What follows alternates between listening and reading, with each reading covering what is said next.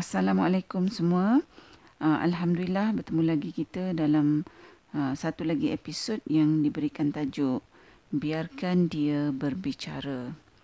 Uh, pada kali ini kita akan terus mentadaburkan surah Al-Mujadilah uh, dan kali ini kita akan tadaburkan ayat 2 uh, iaitu firman Allah yang bermaksud Orang-orang yang menziharkan istrinya dari kalangan kamu adalah orang-orang yang bersalah kerana isteri-isteri mereka bukanlah ibu-ibu mereka.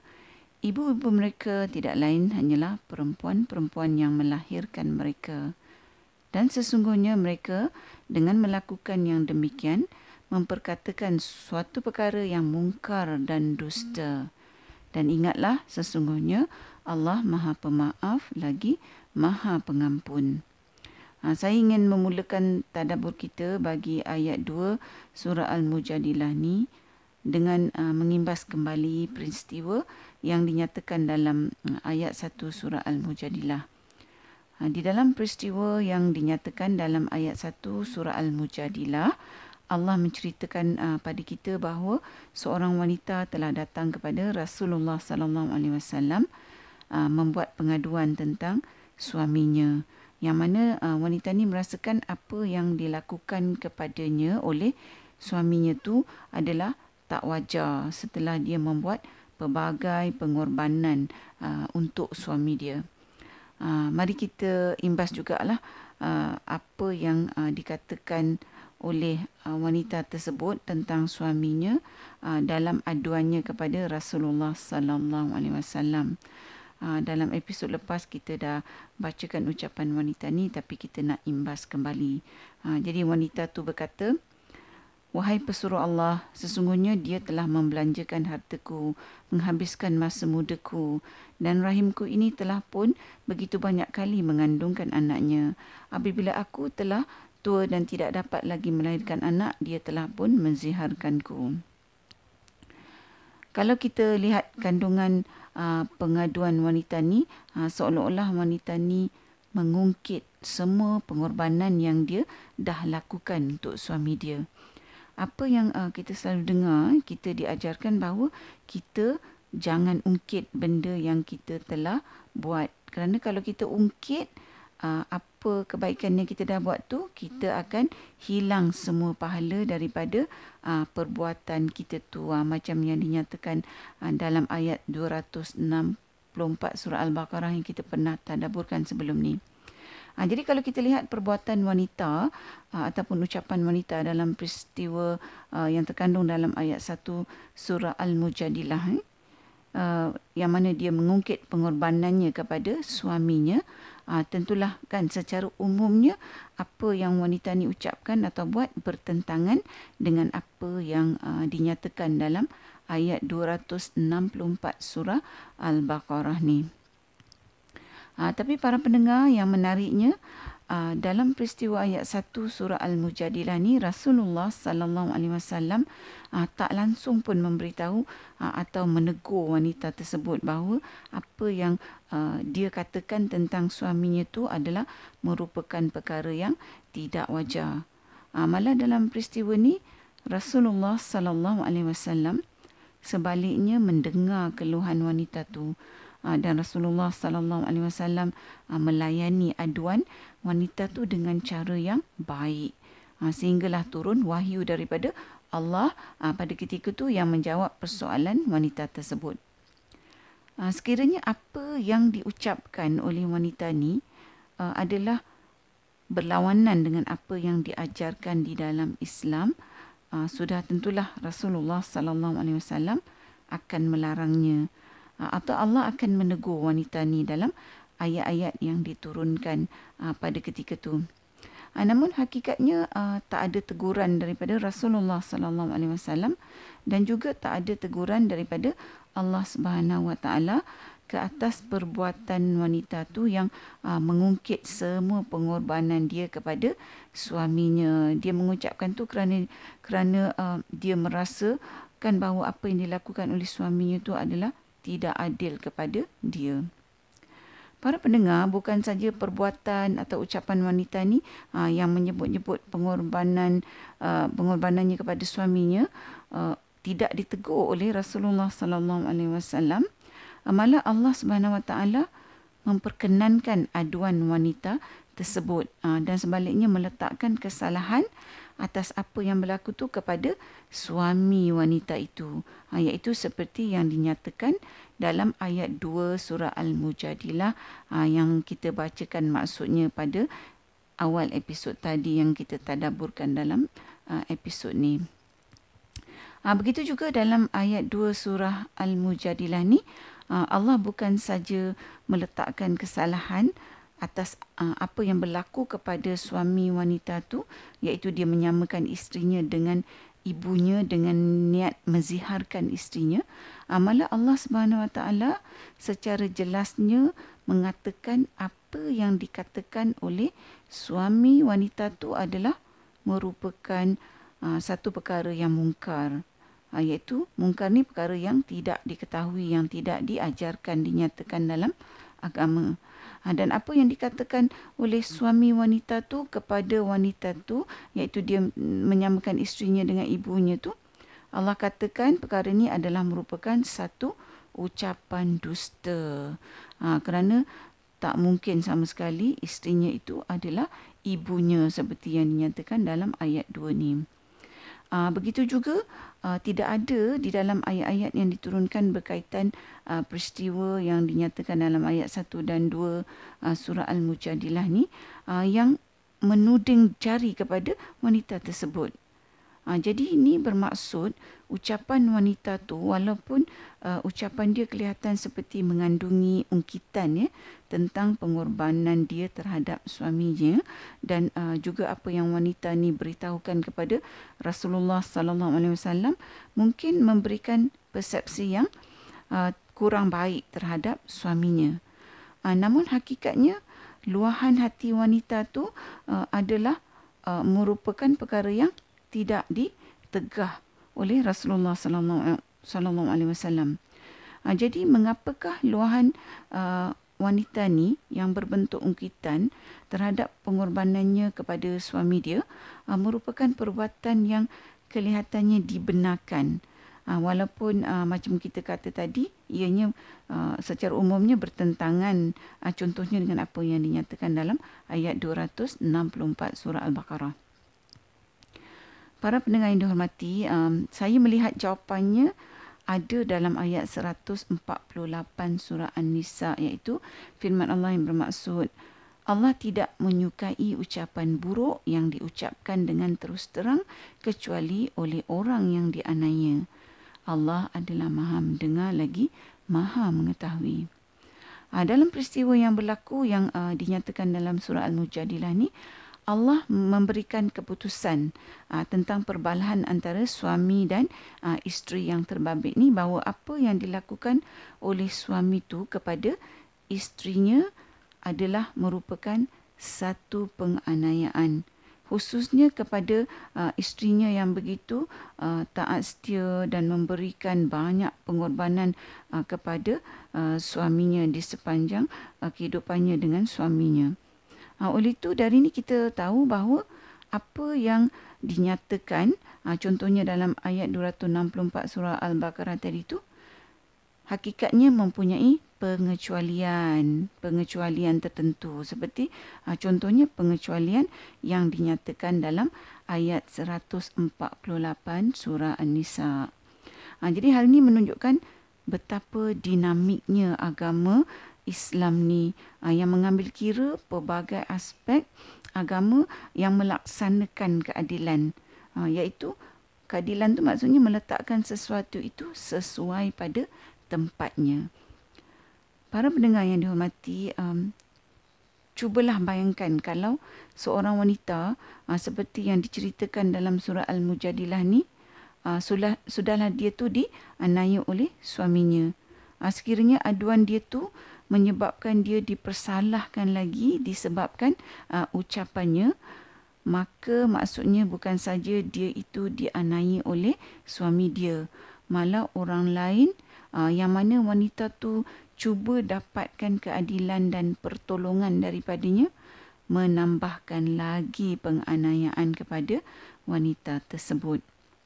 Ha, perkara ni sebenarnya Allah ceritakan ya kepada kita dengan tujuan supaya kita ni dapat uh, menggunakan apa yang disampaikan kepada kita dalam surah Al-Mujadilah ni sebagai panduan kita dalam uh, menangani isu yang sama. Namun para pendengar kalau kita lihat apa yang berlaku pada hari ini uh, ialah dalam banyak keadaan uh, kaum wanita realitinya selalu dipersalahkan apabila timbul masalah antara suami dan isteri. Uh, kalau kita ambil uh, contoh peristiwa yang berlaku kepada uh, wanita dalam surah Al-Mujadilah ni uh, dan kita letakkan dalam konteks hari ini uh, bagi seorang wanita yang mengadu bahawa suaminya telah uh, menganiaya dia dan kemudian kalau dia um, mengeluarkan ucapan-ucapan seperti mana wanita dalam surah Al-Mujadilah ni uh, iaitu menyatakan semua pengorbanan yang dia dah buat untuk suami dia uh, maka mulalah ramai pihak yang akan uh, menggunakan ucapan wanita tersebut untuk menyalahkan uh, wanita tu. Uh, contohnya orang akan kata uh, patutlah kalau suami dia buat macam tu kat dia sebab dia tu tengok tu memburukkan suaminya. Uh, jadi acap kali pihak-pihak lain tu tak usul periksa pun dan uh, terus menyalahkan si isteri uh, yang sebenarnya teranaya. Uh, sedangkan dalam surah Al-Mujadilah ni uh, ditunjukkan teladan bagaimana Allah Subhanahu Wa Taala dan Rasulnya Sallallahu Alaihi Wasallam begitu prihatin dan bertimbang rasa kepada perasaan wanita tu yang mana dia sedang dalam keadaan yang tidak keruan uh, hingga dia tu uh, mengucapkan apa yang dia ucapkan disebabkan masalahnya yang menyempitkan dada dia. Dan dalam keadaan tu dia memerlukan pihak yang dapat membantunya bukan pihak yang menghukumnya lagi. Para pendengar yang dihormati uh, apa yang saya kongsikan ni bukan kerana saya ni wanita ya jadi maka saya ni bunyinya macam menyebelahi wanita apa yang kita katakan ni adalah merupakan perkara umum kepada semua manusia uh, berkaitan mengguna pakai petunjuk yang Allah berikan dalam surah Al-Mujadilah ni uh, apabila perkara yang sama atau konteks yang sama berlaku kepada mana-mana wanita pada sepanjang zaman. Uh, surah Al-Mujadilah ni hakikatnya diturunkan lebih dari 1400 tahun dahulu. Uh, kerana Allah uh, yang maha mengetahui bahawa masalah yang dinyatakan dalam surah ni akan lazimnya terus berlaku. Uh, di mana macam kita kata tadi menjadi lumrah bahawa apabila berlaku ketidaksefahaman antara suami isteri uh, wanita lah yang biasanya dipersalahkan seolah-olah mereka tu tak mempunyai perasaan. Atau mereka perlu melupakan perasaan mereka di atas nama untuk menjadi seorang isteri yang soleha iaitu tanpa mengiralah apa yang sebenarnya berlaku. Dan wanita ni seolah-olahnya diikat dengan peraturan. Tak boleh mengatakan apa pun yang memberikan persepsi yang tidak baik kepada suami pada bila-bila masa. Walaupun hakikatnya dia dalam keadaan teranaya oleh suaminya hingga dia menjadi uh, tidak boleh berfikir uh, dengan dengan betul kerana dia dikuasai oleh emosinya iaitu uh, fitrah wanita lah ni. Meletakkan wanita di dalam keadaan zalim ni macam kita kata tadi tu adalah menafikan apa yang Allah nyatakan dalam surah Al-Mujadilah ni ha, dan juga apa yang dinyatakan dalam surah An-Nisa ayat 148. Jadi kalau kita nafikan maknanya ayat uh, 148 surah An-Nisa ni tidak boleh diguna pakailah Ha, sedangkan apa yang diturunkan dalam surah An-Nisa ayat 148 ni hakikatnya terguna pakai dalam uh, kisah wanita dalam surah Al-Mujadilah ni. Uh, yang mana mengadu tentang suaminya dan menceritakan pengorbanannya kepada suaminya kebaikannya kepada suaminya yang tak dihargai oleh suaminya. Dan uh, pada ketika itu dia menceritakan bukan kepada Rasulullah SAW saja. Uh, kalau kita lihat tafsir Ibnu Katsir ramai orang lain juga hadir di uh, pada waktu itu di tempat tu jadi sesungguhnya Allah tu mengasihi dan menyayangi serta memahami perasaan hambanya. Seperti mana Allah memahami perasaan wanita dalam surah Al-Mujadilah ni. Para pendengar, Allah tidak pernah menzalimi hambanya. Tetapi hakikatnya, kitalah yang sering menzalimi antara satu sama lain. Para pendengar, kalau kita melihat dengan teliti iaitu uh, bertadabur dan mengambil petunjuk yang Allah berikan dalam Al-Quran uh, seperti yang dikisahkan dalam surah Al-Mujadilah ni uh, dan kalau kita aplikasikan aturan yang Allah berikan uh, dalam uh, kehidupan kita ni kita aplikasikan dia tentulah kita akan terselamat daripada uh, melakukan perkara yang mungkar dan dusta ha, seperti mana yang dilakukan oleh suami wanita yang dikisahkan dalam uh, ayat 2 surah Al-Mujadilah ni ha, kerana bila kita mengaplikasikan uh, aturan Allah tindak tanduk kita uh, menjadi selari dengan petunjuk dan aturan yang Allah telah berikan di dalam Al-Quran kepada kita. Ha, dan bila kita melakukan yang betul ni, ha, dengan tu hidup kita berada di landasan yang betul. Kita kena ingat bahawa betul salahnya jalan yang kita akan tempuh di akhirat bergantung kepada jalan yang kita pilih di dunia ni lagi.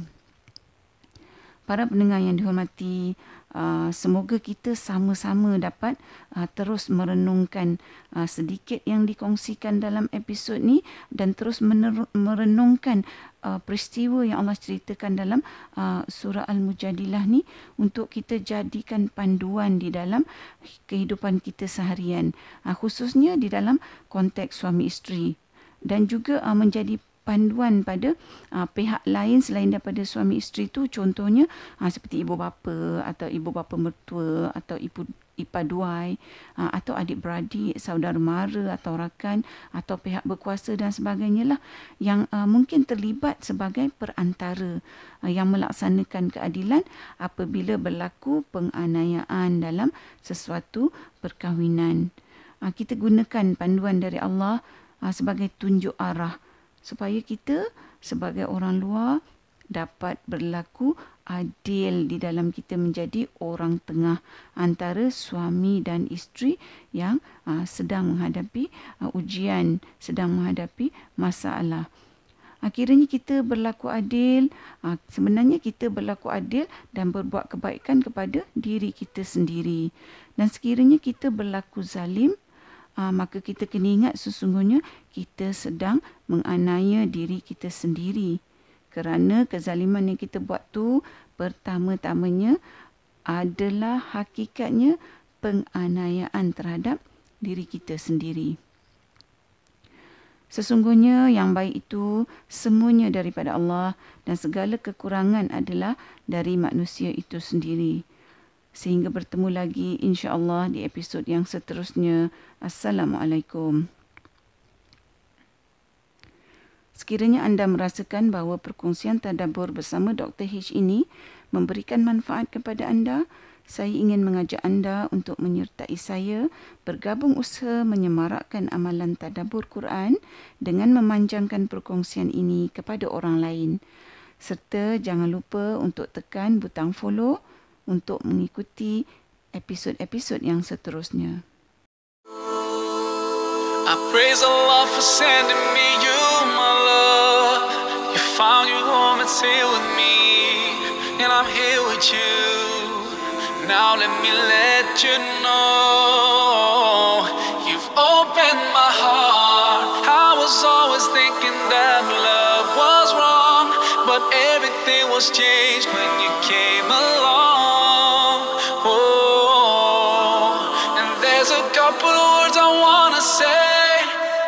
Rest of my life, I'll be with you. I stay by your side, honest and true to the end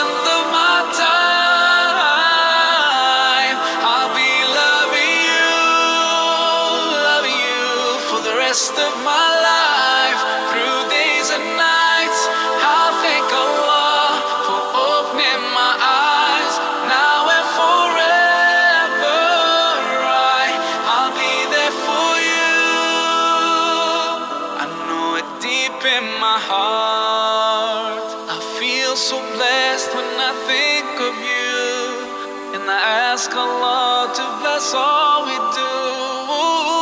You're my wife and my friend and my strength. And I pray we're together in Jannah. Oh, now I found myself, I feel so strong. Yes, everything was changed when you came along. Oh, and there's a couple of words I wanna say. For the rest of my life, I'll stay by your side, honest and true to the end of my time. I'll be loving you, loving you for the rest of my